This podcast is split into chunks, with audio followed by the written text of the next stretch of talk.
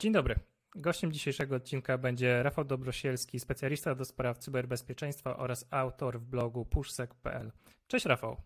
Cześć, cześć. E, Rafał, powiedz nam przede wszystkim, skąd wzięło się Twoje zainteresowanie bezpieczeństwem? E, bezpieczeństwem interesuję się już od małego. E, na początku, jakby zaczynając przygodę z bezpieczeństwem, jest to śmieszna sytuacja, bo założyłem sobie dawno, dawno temu jeszcze bloga, zanim założyłem tego pushsec.pl, założyłem sobie bloga, którego dosłownie zacząłem prowadzić i po weekendzie okazało się, że ktoś mi go przejął. Przejął mi go kolega z klasy, który, z którym, który się bardziej interesował właśnie informatyką i bezpieczeństwem. Ja tylko sobie blog założyłem. Przejął mi go i położył. I już nie było do niego dostępu w poniedziałek.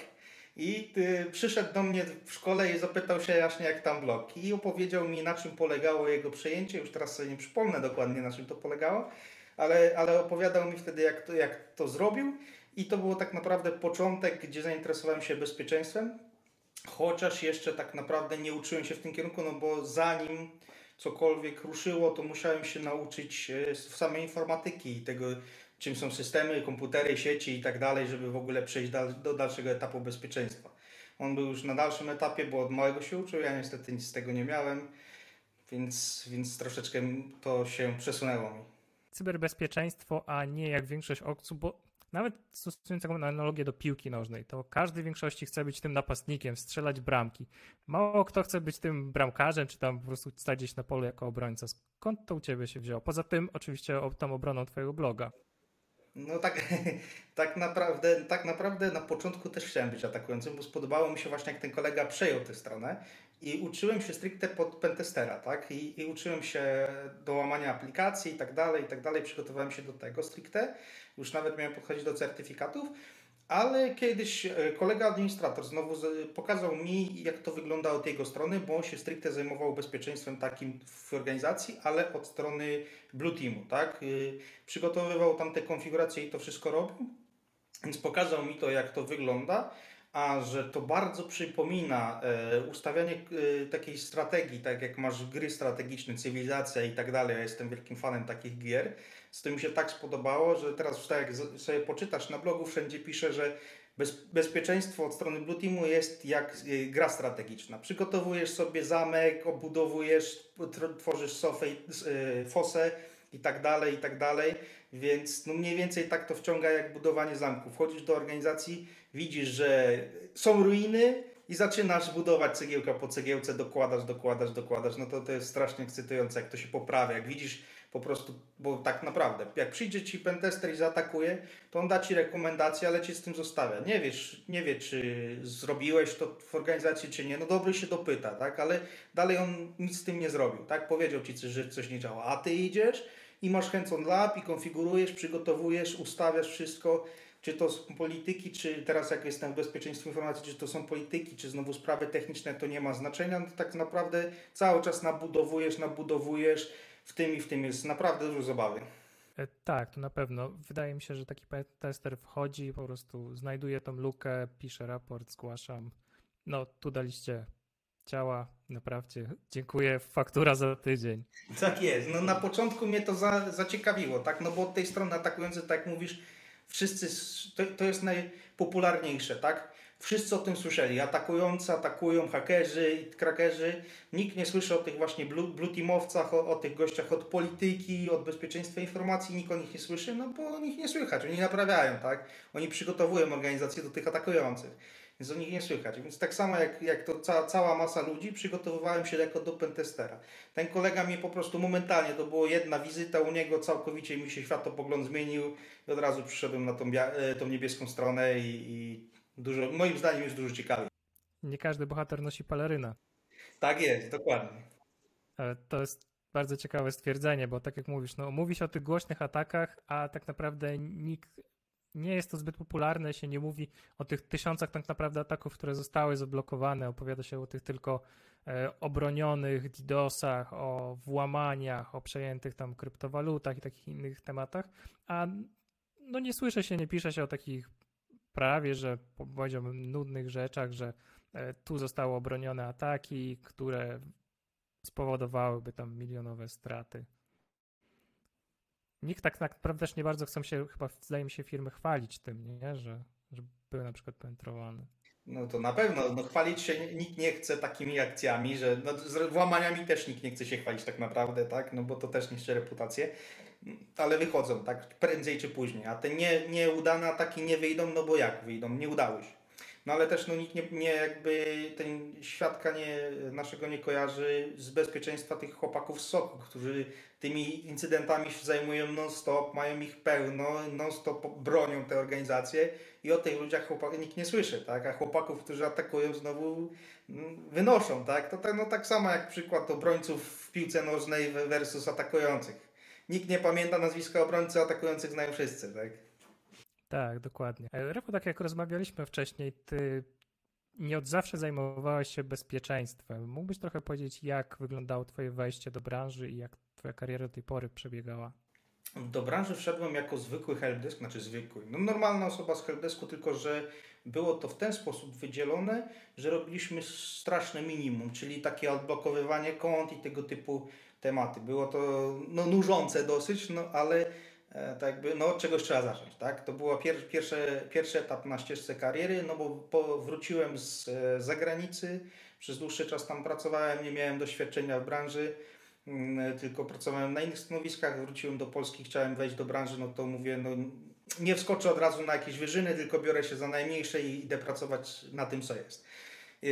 Na początku, tak jak mówię, no było, było to dosyć nisko, ale e, przez cały czas jakby słuchałem kolegów, którzy pracowali na drugiej linii, na, e, na trzeciej linii. E, przychodziłem z nimi, rozmawiałem, dowiadywałem się, co oni potrafią i codziennie w pracy i po pracy przygotowywałem się do przejścia jakby wyżej. Tak? Chciałem, za każdym razem chciałem się jakoś wykazać i pokazać, że coś potrafię za każdym razem był jakiś problem, chłopaki coś nie wiedzieli, to wychodziłem, a może tak, a może tak, a może srak, aż mnie, aż mnie zauważył mój były szef i, i jakby podniósł mnie na kolejne stanowisko.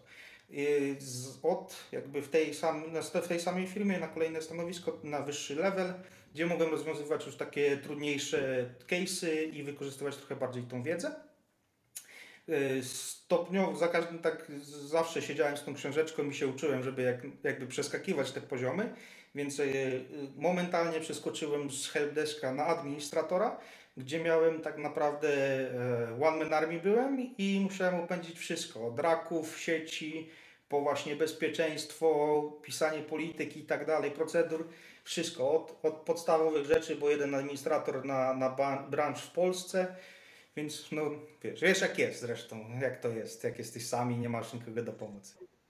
Tak, tak, dokładnie. To jest dosyć częste podejście w polskich firmach. Będziesz zatrudnić jednego specjalistę i dlaczego ja ci płacę tak dużo, skoro nie działa? Ale nikt nie docenia, kiedy działa. No tak, dokładnie, dokładnie. A ty nie masz co ręce włożyć, bo tyle jest roboty do zrobienia. Tak, dokładnie. Ale dopóki się nie zepsuje, nikt tego nie doceni. Nie, nie, nie. A jak się zepsuje, to wtedy, wtedy są pieniążki na nowego specjalistę i tak dalej.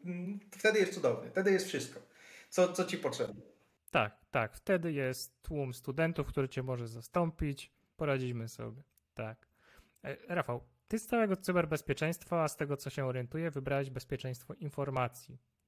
Można coś trochę przybliżyć ten temat? Bezpieczeństwo informacji tak naprawdę mm, pod niego podchodzi wszystko odnośnie bezpieczeństwa, bo informacja ma przepływ od początku, tak naprawdę od początku istnienia organizacji do końca i przez każdy etap jej przychodzi, tak? Czy to są informacje, jak teraz rozmawiamy, przekazywane ustnie, czy są to informacje przechowywane na, na serwerach i tak dalej Włączamy to też cyberbezpieczeństwo, czyli te narzędzia i, i tule, który, których korzystamy, by bronić, by, bronić e, pracownika, ale również są to polityki, procedury, e, bezpieczeństwo fizyczne samej organizacji. Tak naprawdę pełne, spektrum jest bez, bezpieczeństwa informacji. E, jak, jak, tak, pełne spektrum bezpieczeństwa informacji, które musisz obronić tak, informacje na każdym jego etapie, w każdym każdym procesie i tak dalej, i tak dalej. E, bezpieczeństwo informacji tak naprawdę e, jest też jakby, mm, jak to powiedzieć, mm, trzyma się ogólnie trzech zasad, czyli dostępności, poufności, integralności danych, które musisz zapewnić w, przy, przy, przy tych danych, czy to w transporcie, czy to na miejscu, tak? Czyli musisz zapewnić, by te dane były dostępne dla odpowiednich użytkowników, którzy mają do nich uprawnienia i są uwierzytelnieni do tego. Musisz, muszą być te dane zgodne z tymi danymi, które wysyłałeś do, do miejsca docelowego w trakcie transportu i na, w, na jego miejscu docelowym i muszą być one poufne, niedostępne dla nikogo i zabezpieczone. Tym się kieruje bezpieczeństwo informacji.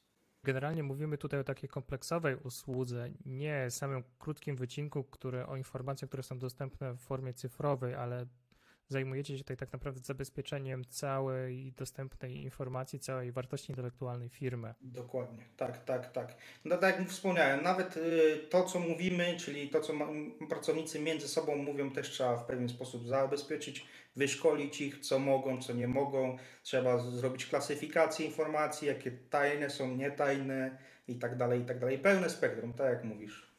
Tak, dobrze. A jak w takim wypadku wygląda Twoja forma współpracy z firmami? Zależy. To zawsze zależy. Najpopularniejsza odpowiedź w IT zaraz po tym, że u mnie działa. Tak jest, tak jest. Dokładnie.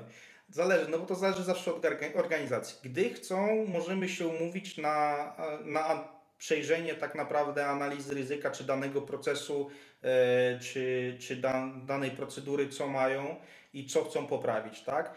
Mam też e, opcję podejścia kompleksowego, czyli od A do Z przygotowujemy wszystko w organizacji, e, w której tak naprawdę wchodzimy i sprawdzamy, co jest, i robimy inwentaryzację zasobów, sprawdzamy, jakie mają procedury, polityki, jak wygląda analiza ryzyka, czy była taka analiza, czy trzeba ją zrobić i tak dalej. I to wszystko przygotowujemy od początku dla, dla organizacji, od zera. No ale też są, tak jak mówię, konsultacje dla danej rzeczy, która jest wybrana. Załóżmy, wybraliśmy sieć, pracodawca przyszły, znaczy mój klient wybrał sieć, tak, którą, że, że chce sprawdzić tylko sieć, no to robimy analizę tej sieci i jej architektury i tak dalej, i tak dalej. Czyli możemy zamówić sobie taki kompleksowy audyt, po prostu wchodzisz i od A do Z przetrzepujesz całą firmę, gdzie te informacje nam wyciekają albo gdzie mogłyby wyciec, albo możemy po prostu zamówić taką, mam wycinek sieci, który chciałbym, żebyś dla mnie sprawdził, czy to wszystko jest ok.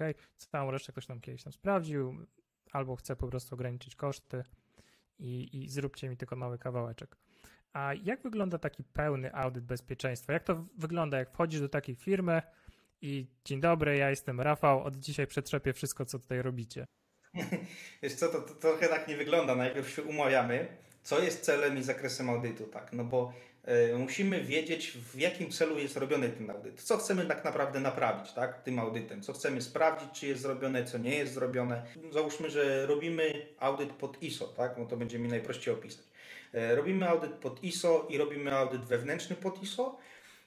Audyt wewnętrzny będzie różnił się. A mógłbyś powiedzieć, czym jest ISO? I ISO 27001 to jest e, standard, za pomocą którego można zarządzać bezpieczeństwem informacji. Są też inne standardy, ale to jest jeden z nich, y, taki najbardziej popularny, można z niego zdobyć certyfikację, y, dzięki której jesteśmy akredytowani, no i, pozostałe firmy widzą, że tak dbamy o nasze bezpieczeństwo informacji, tak jesteśmy tą firmą, która dba, możecie przyjść do nas, będziemy dobrymi klientami.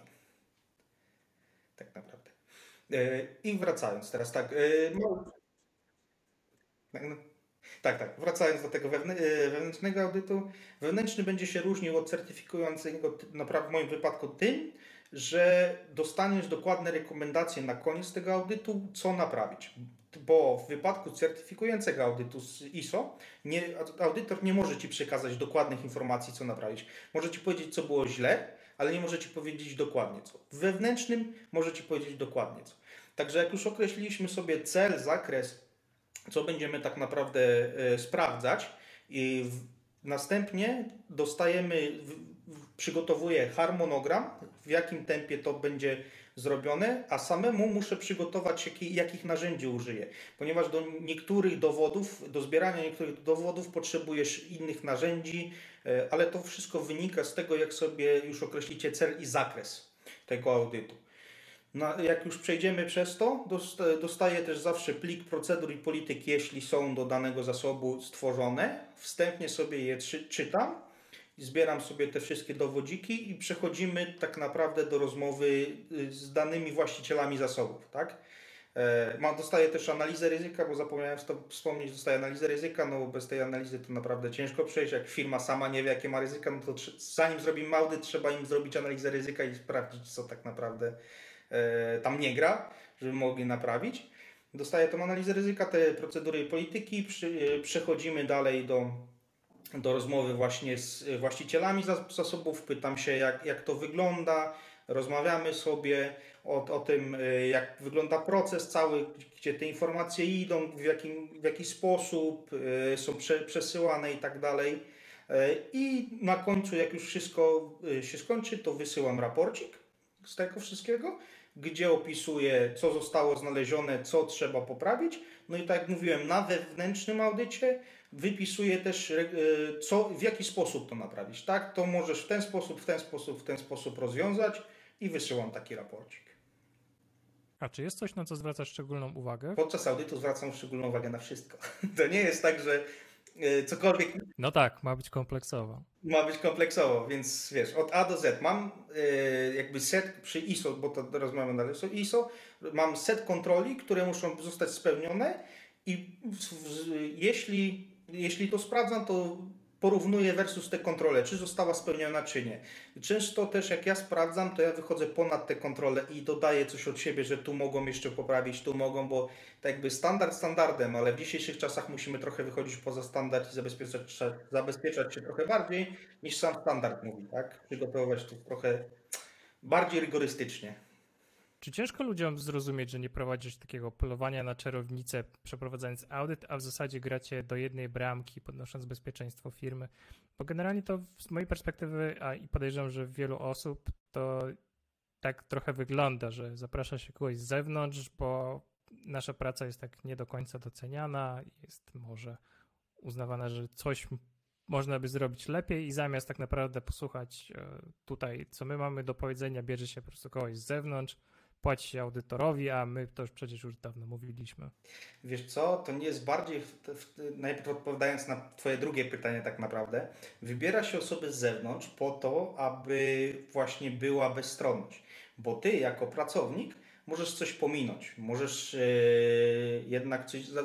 Czasami się jeszcze robi tak, że jakby Ciebie jako pracownika sprawdza inny pracownik, całkiem z innego działu. To też jest dobre podejście, bo tak naprawdę Ty możesz coś pominąć, bo jakby jednak tak czy siak żyjemy w bańce informacyjnej i możemy coś pominąć, bo my o tym wiemy. A przy audycie musisz sprawdzić wszystko, więc osoba nieznająca Twojej dziedziny, w sensie nie, nie będąca na twoi, w Twoich butach, będzie dużo łatwiej sprawdzić to, co mogłeś pominąć, mimo że w, myślisz, że jest zrobione. Więc to jest to odpowiedź na drugie pytanie. A odpowiadając na pierwszym, tak, zawsze jest tak, że jednak yy, przychodząc do firmy, no to jesteś tym wrogiem, ty musisz przekonać tego, tych, tych pracowników, że jednak nim nie jesteś, że przychodzisz, chcesz im poprawić pracę. Ja też zawsze, jak robię te wewnętrzne audyty, to staram się im to wytłumaczyć, tak? I powiedzieć, że jeśli mi dadzą to sprawdzić prawidłowo, jeśli wszystko będą mówić szczerze i tak dalej, to ja wtedy wyjdę z inicjatywą, bo im po, pomóc przepchnąć te rozwiązania, które one, oni mają, a ich nie chcą wysłuchać, tak? Jeśli oczywiście te rozwiązania są dobre, tak? No bo Łatwiej jest też zarządowi czy firmy wysłuchać kogoś z zewnątrz, kto przyjdzie i powie, że takie rozwiązanie jest konieczne, niż swojemu własnemu pracownikowi. Niestety tak to wygląda w większości firm. Tak to działa już. Że jednak ta osoba z zewnątrz, jak powie drugie oczy, to wiesz. No tak, tak, niestety. A powiedz mi, jak tak naprawdę przygotować się do takiego audytu? Czy wy korzystacie z jakichś specjalnych dostępów, bo generalnie tak, jeśli chodzi o na przykład o sprzęt sieciowy, czy wy dostajecie dostęp do tych urządzeń, bo jest to kwestia trochę też taka, że ja muszę jako taki administrator, muszę ci zaufać, że ty raz, że mi nic tam nie zepsujesz, jak dam ci dostęp do tych urządzeń, a dwa, no to są nadal dane wrażliwe i to, co mamy skonfigurowane w sieci, no powinno być chronione. Tak, zazwyczaj nie, robi, nie, da, nie, nie daje się dostępów przy audycie my prosimy o dowód. Załóżmy, poproszę Cię o dowód, czyli logi z tego i z tego dnia, z tej i z tej maszyny. Tak? I Ty masz mi dosłać te logi. Nie widzę możliwości oszukania w tym momencie, no bo tak naprawdę ja Ci ad hocowo dorzucam, że dzisiaj do końca dnia mi doszli logi z na przykład z miesiąca do tyłu. Ty nie możesz zmienić całej sekcji tych logów czy tych konfiguracji, żeby dopasować je dla mnie w ciągu jednego tak, dnia. Oj, chyba nie doceniasz. Tak, jest aż taka kreatywność. Tutaj w działach IT, tutaj takie rzeczy można robić, że No to nie, nie doceniam, nie doceniam. Uznaję, że jednak te, jak już poproszę cię jakiś wycinek, to nie będziesz kombinował, tylko dasz mi co trzeba, no bo tak jak mówię, no musisz podejść do tego audytu w ten sposób, że też tłumaczysz tym pracownikom. Jeśli nie ma, oczywiście, bo to normalnie powinien przygotować dział bezpieczeństwa danej firmy na audyt, ale czasami się zdarza, że firma nie ma w ogóle działu bezpieczeństwa i nie widzi konieczności, chociaż ja tego nie rozumiem, ale nie widzi konieczności posiadania działu bezpieczeństwa, więc ty jako audytor też musisz przygotować tę osobę merytorycznie, tak, że to nie jest, tak jak sam się pytałeś przed chwilą, to nie jest po to, żeby ci ciosać kołki na głowie, to nie jest po to, żeby wyciągnąć twoje błędy, tylko jest to wszystko po to, żeby poprawić twoją pracę i, i poprawić bezpieczeństwo w organizacji ogólnie, tak, żeby te procesy i wszystko się spinało jak trzeba i żebyś mogli w, spracować tak jak trzeba, tak, w, względem bezpieczeństwa, no i wygodniej dla ciebie, tak, żebyś wiedział, co krok po kroku robić. Mi, Rafał, jak często taki audyt powinien być przeprowadzany? Audyt nie powinien, moim zdaniem, minimum to jest raz do roku przeprowadzanie audytu i przy większych zmianach, e, je- jeśli już maksimum, to jest raz na kwartał. No ale to też wiesz, nie ma co wykonywać audytu, jeśli nic nie zostało zmienione tak naprawdę. No bo system wygląda tak samo, tak? Nic się tam nie zmieniło, wszyscy postępują w ten sam sposób, nie zostały jakby w, znowu wrócę do ISO, masz coś takiego jak co, co roku, certyfikując się z ISO, masz co roku audyt powtarzający, tak? I masz przez ten rok czasu yy, czas na naprawienie tych rzeczy, które zostały znalezione na poprzednim audycie. Jeśli nie, nie znajdziesz, no to będzie problem, tak, nie przyjdziesz certyfikatu, ale no to tak samo wygląda w wypadku wewnętrznych audytów, czy zwykłych audytów, takich yy, załóżmy sieciowych nawet.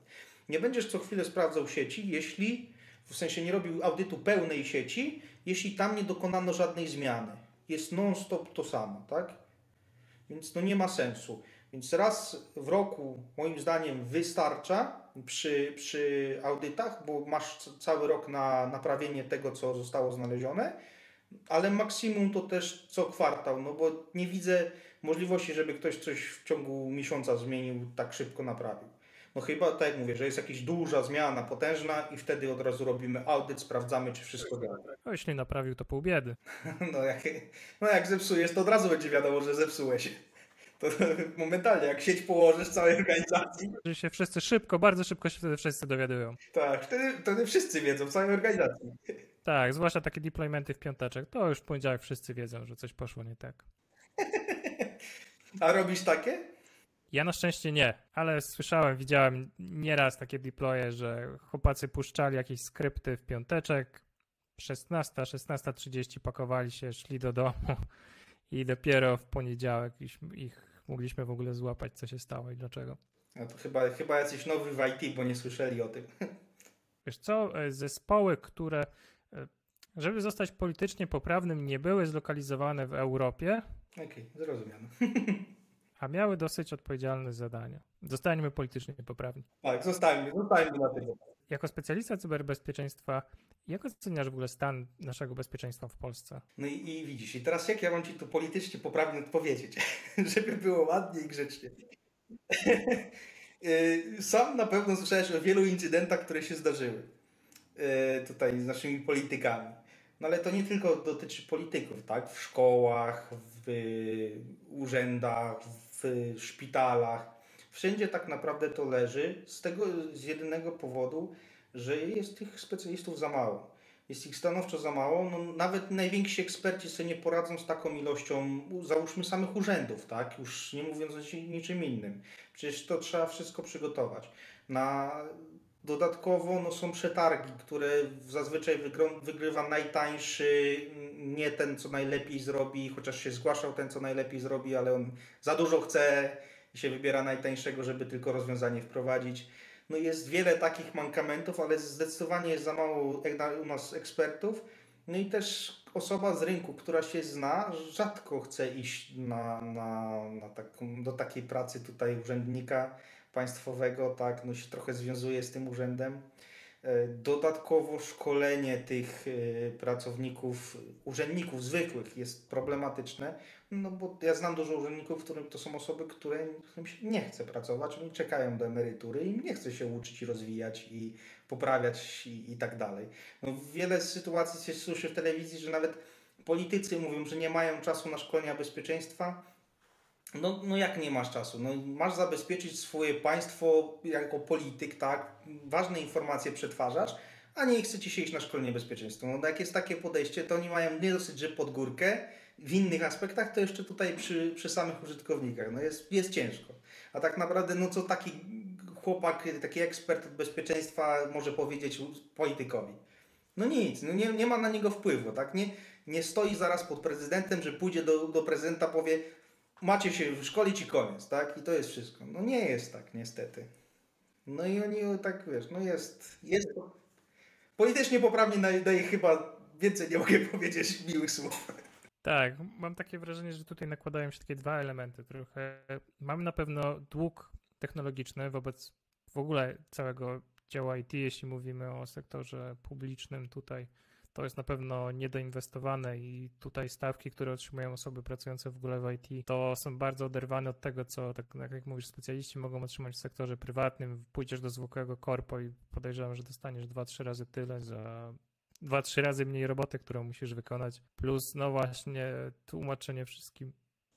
Tam ludzie, ludzie idą tak naprawdę z powołania.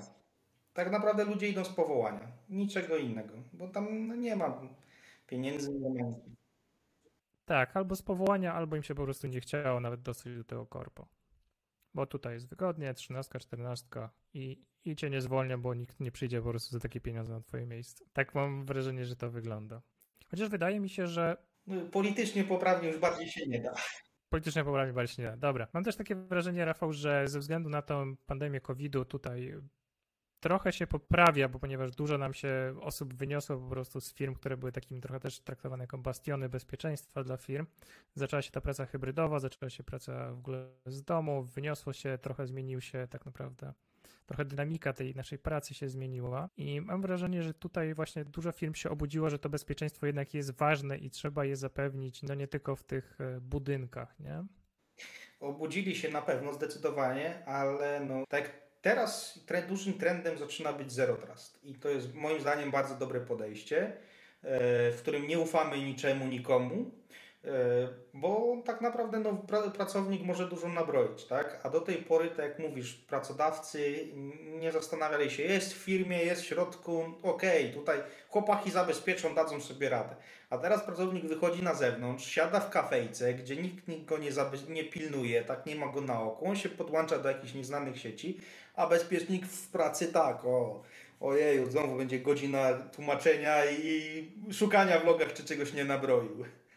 No także jest, świadomość się pomału buduje, u, no ale no to wiesz, no jest pomału, tak, no i praktycznie każda firma powinna mieć swoją osobę od bezpieczeństwa, która jest w sieci, czy nie w sieci, która, która ma stronę internetową i tak dalej. Wszystkie te firmy powinny mieć swojego bezpiecznika tak naprawdę. No nie mówię o jednoosobówkach, no bo to jest inna sytuacja, ale taka firma, która tam ma 10-20 pracowników, no to już powinna mieć kogoś, nawet nie na stałe, ale kogoś do skoku, kto im przyjdzie, powie co i jak zrobić, co jak zabezpieczyć, jakie polityki wprowadzić i tak dalej, i tak dalej. A zdarzają się Wam, jak to w ogóle wygląda z bezpieczeństwem, tak patrząc, e, małe firmy, średnie firmy i powiedzmy te duże firmy, czy to jest jakoś tak, e, że te małe firmy unikają tego bezpieczeństwa, spychając to jako taki niepotrzebny koszt, czy jak to tak wygląda? Czy jest tutaj już ta, ta świadomość? Mm, małe firmy, e, to znaczy jakie przedziały mówisz, bo małe firmy tak naprawdę nie widzą sensu dla bezpieczeństwa w swoich początkowych fazach, co jest dużym problemem, no bo jeśli nie rozwijamy czegoś od początku, to wchodząc po jakimś czasie, tak naprawdę mamy wszystko do zrobienia od początku. A wchodząc po jakimś czasie, ta firma chce mieć już bezpiecznie, bo coś się wydarzyło, tak? Czy to był incydent, czy to zostało y, wymagania przez prawo, czy zmienione, czy wymagania przez y, kontrahenta zostały narzucone i masz załóżmy miesiąc i musisz to zrobić. I one się budzą wtedy z rękami wiadomo gdzie i, i ty działaj szybko, szybko, ja już muszę mieć. Więc świadomość w mniejszych firmach jest dużo, dużo mniejsza im mniejsza firma, tym naprawdę dużo mniejsza świadomość, że jest ktoś potrzebny taki, kto by to zrobił. I też to są no, koszty, tak? Duża korporacja może sobie pozwolić tam załóżmy na 10 bezpieczników i nie ma problemu, czy tam 50.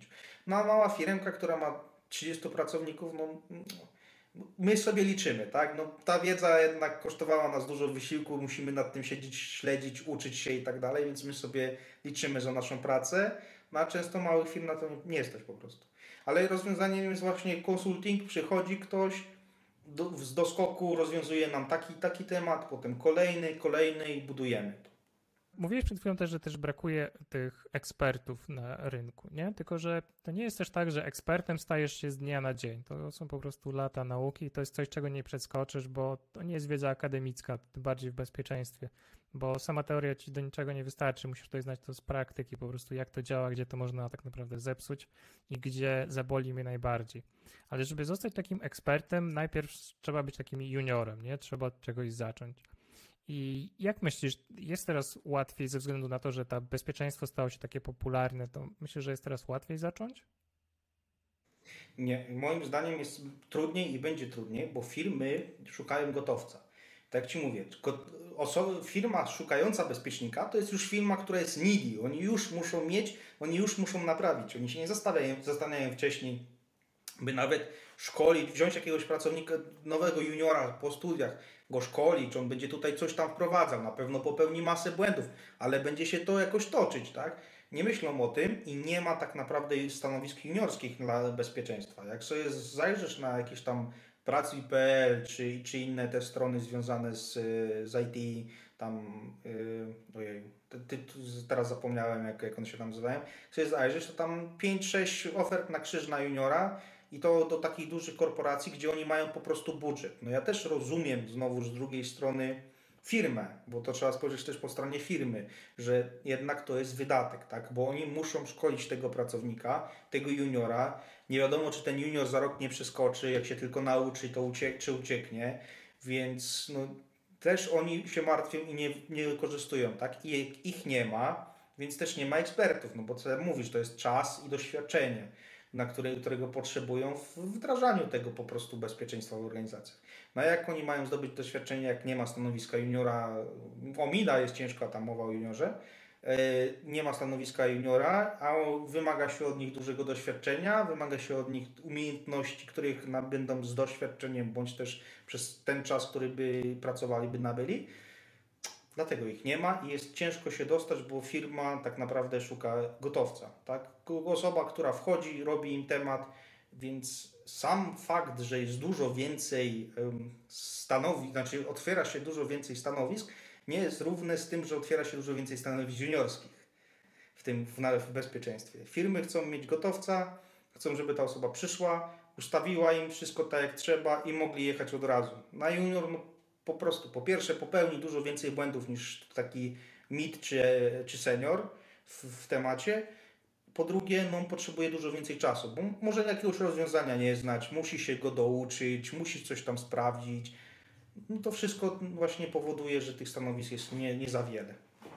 No znowu też firmy nie rozumieją, że jak nie będzie stanowisk juniorskich, to nie będzie stanowisk ekspertów tak, w branży, no bo no, jakby ciężko jest jednocześnie pracować w innym zawodzie, no bo sam to przeszedłem, jak przychodziłem do bezpieczeństwa z administratora. Ciężko jest pracować w zawodzie i uczyć się jeszcze do, do jakby innego zawodu, bo bezpieczeństwo defensywne czy ofensywne to są dwa inne zawody. Administracja, a samo bezpieczeństwo to też jest inny zawód, czego całkowicie czegoś innego się uczysz. Co prawda, fakt faktem, że dużo więcej wiedzy mam dlatego na temat organizacji, jak to funkcjonuje, z racji, że byłem po kolei na tych wszystkich stanowiskach, no ale dalej to jest jakby inna, inna branża, inne, inne specjalizacje, inne rzeczy musisz się nauczyć. No i musisz odpowiednio dużo na to czasu poświęcić. Nie wszyscy mają czas, by siedzieć tak jak ja siedziałem i w pracy, i po pracy, by, by po prostu się naganiać i uczyć się jak najwięcej, żeby jak najwięcej wiedzieć. Więc no, Dlatego będzie problem i, i co, coraz większy ze specjalistami. No i jeszcze teraz niedawno był artykuł, w którym pisali, że specjaliści bez, bezpieczeństwa odchodzą z branży. No to jest spowodowane właśnie tym stresem, że na jednego pracownika przypada 10 działów tak bezpieczeństwa i on siada od rana do wieczora i tylko tak się drapie, w co mam ręce włożyć, bo nie wiem. I, i na końcu się okazuje, że nie wie, czy zrobił cokolwiek, bo musiał się rozrywać na 5 działów, tak. Niestety. Tak, i właśnie mamy taki paradoks, nie? że potrzebujemy specjalistów, ale nie chcemy szkolić juniorów. Nie chcemy po prostu, bo junior to wiadomo, to nie jest osoba, która wejdzie i będzie wymiatała, tylko to jest osoba, którą trzeba wziąć po prostu i, i nauczyć. Jest to też trochę wina firm, bo tak jak wspomniałeś, one wolą wypuścić dobrego pracownika, niż dać mu podwyżkę. I po prostu w IT niestety tak to wygląda, że zazwyczaj jeśli chcesz lepszą kasę, to musisz poszukać innej firmy i wtedy firma musi szukać kogoś, kto ciebie zastąpi. Prawdopodobnie zanim ona się wdroży, 3-6 miesięcy spędzi, ucząc się procedur, jak firma funkcjonuje, niż po prostu dać tą podwyżkę, czy wziąć po prostu juniora na przyszkolenie, nie? No właśnie tutaj widzisz, ta segregacja, yy, segregacja w tym wypadku nie, nie występuje, bo moim zdaniem, jeśli firma ma już seniora, to do każdego seniora powinna dotrudnić juniora. Ten junior się uczy, masz separation of duties, więc oni się dzielą obowiązkami, chłopak się uczy, ty się, ten czy chłopak, no nie zawsze chłopak, dziewczyny też są w bezpieczeństwie. Jasne, bardzo chętnie zapraszamy dziewczyny również do IT.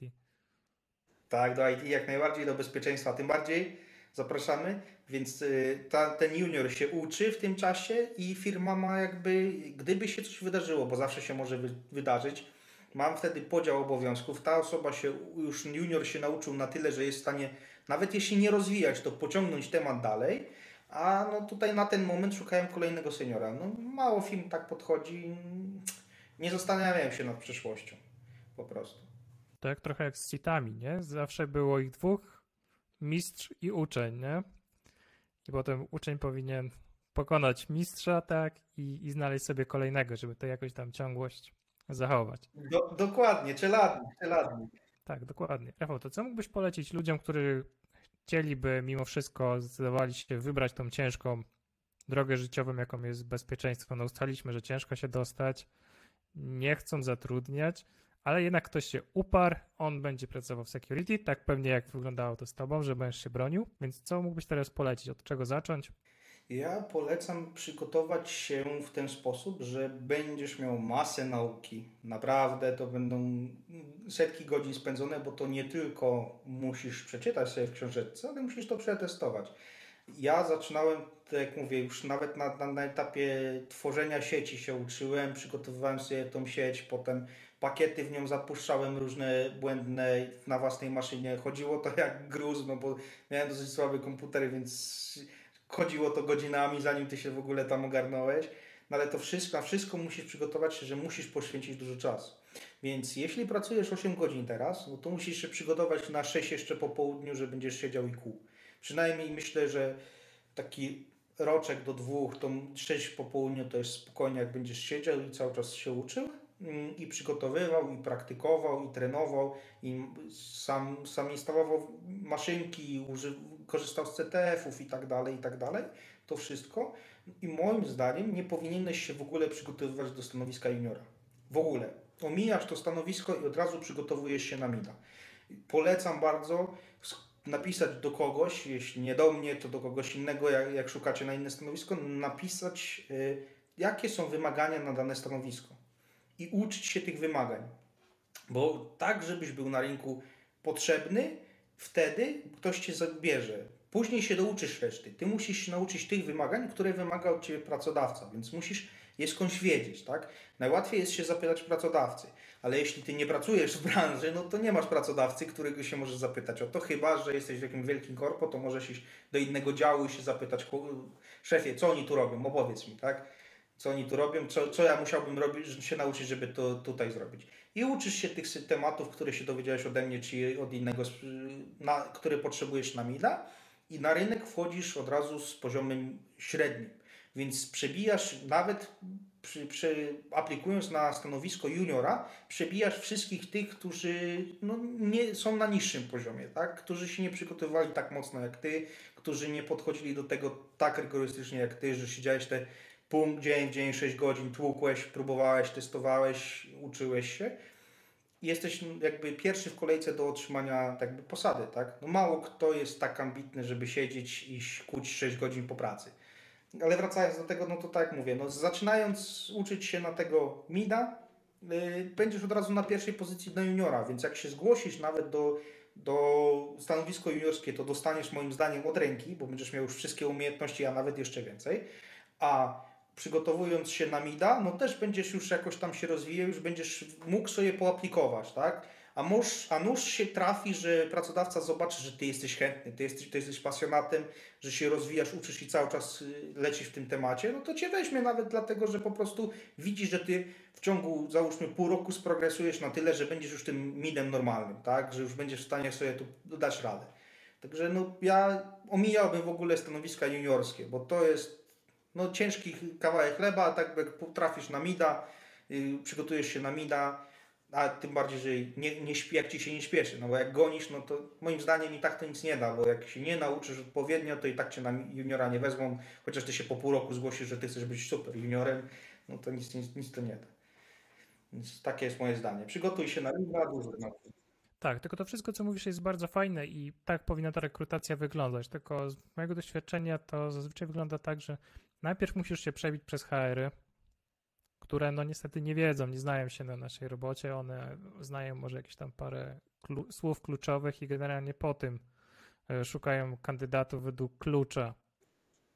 I tu jest moja rada. Bardzo popularnym jest certyfikat y, CompTIA Security Plus. I HR-ki ogarniają, co to jest, tak? I bez względu, to jest tak jakby wyjściowy certyfikat, nie musisz, do pentestera też będą wiedzieć, co to jest, tak? No bo już ich wszyscy wyedukowali, co to jest. Jest popularny, więc jako junior po prostu go robisz. Wiedzę i tak musisz posiadać z niego, żeby cię gdzieś wzięli. Moim zdaniem to, to jest minimum takie stricte, żebyś w ogóle zaczął, więc wiedzę musisz posiadać, ale zrób sobie ten certyfikat. Będziesz się właśnie wyświetlał, zdobądź te umiejętności jakieś tam PowerShella, właśnie Pythona czy Java, to wszystko zdobądź. Nie musi to być ekspert w Javie, żebyś sobie wpisał w CV. Jak jesteś już taki lekko ponad podstawę, albo nawet wpisz sobie tą podstawę, żeby ten yy, przyszły pracodawca, jak mu już te CV podrzucą, to przecież będzie wiedział, co to znaczy podstawa yy, pro, programowania w Pythonie. Wie, że ty tylko potrafisz parę skryptów napisać, bo jesteś juniorem, tak?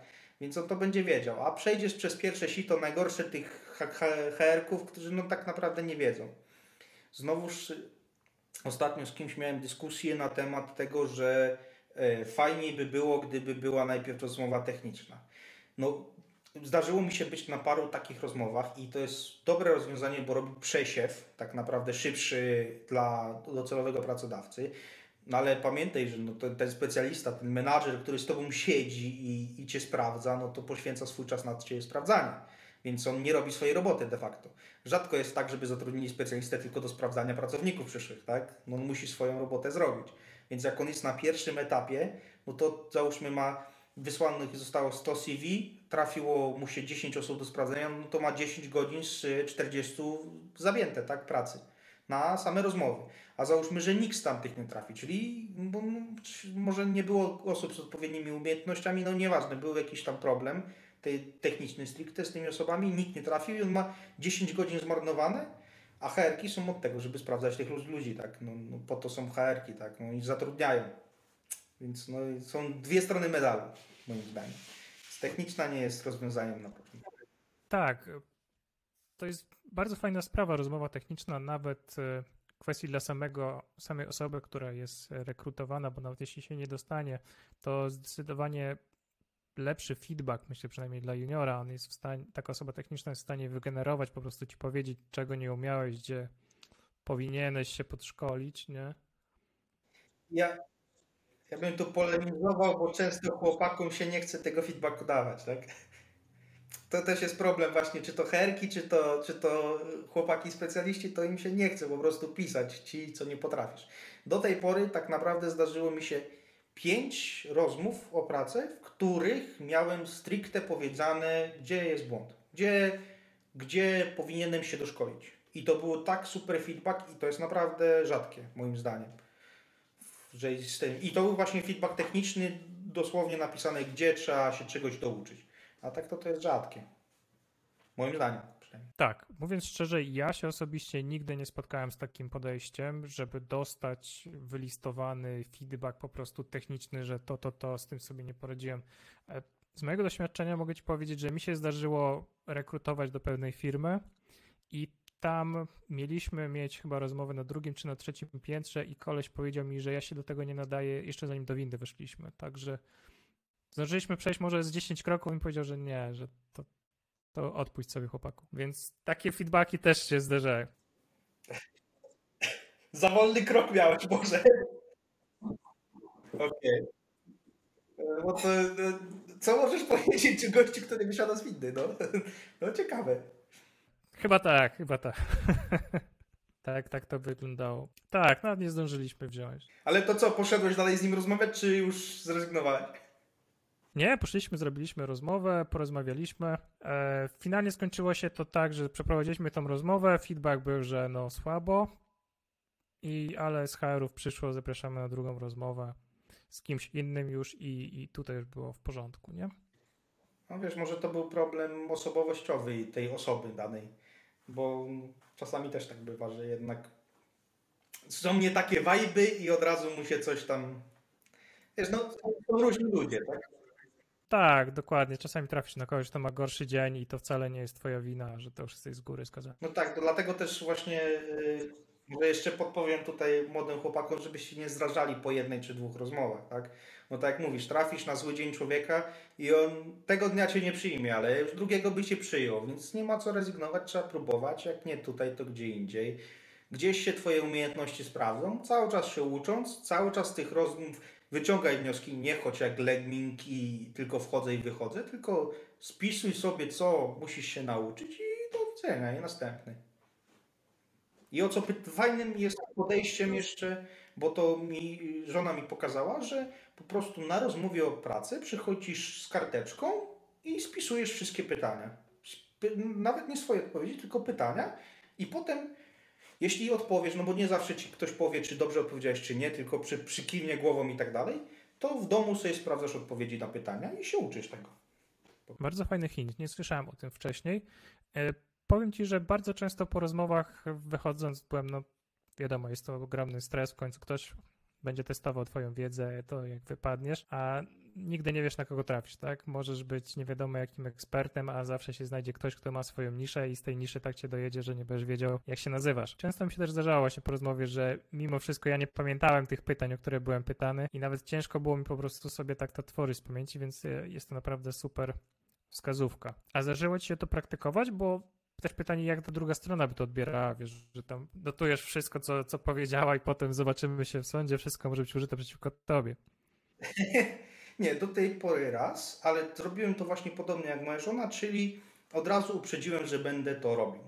Żeby nie było, wiesz, że ja nagle zaczynam, wyciągam karteczkę i spisuję, no bo wtedy jest, po mojej stronie też by było dziwne uczucie, wiesz, spisujesz drugą osobę, o co chodzi, tylko uprzedzasz. Od razu na samym początku rozmowy Jasne, co się dzieje, nie? Będziesz, wiesz, że będziesz notował pierwszy, od, od pierwszej minuty każde pytanie, ze względu na to, że chcesz się nauczyć tego i tyle. I nie, jakby nie, wtedy jest ok. Wtedy nie, nie, znaczy dopiero raz to praktykowałem, ale do tej pory było ok. Żona też już parę razy to robiła i też miała, nie miała problemów.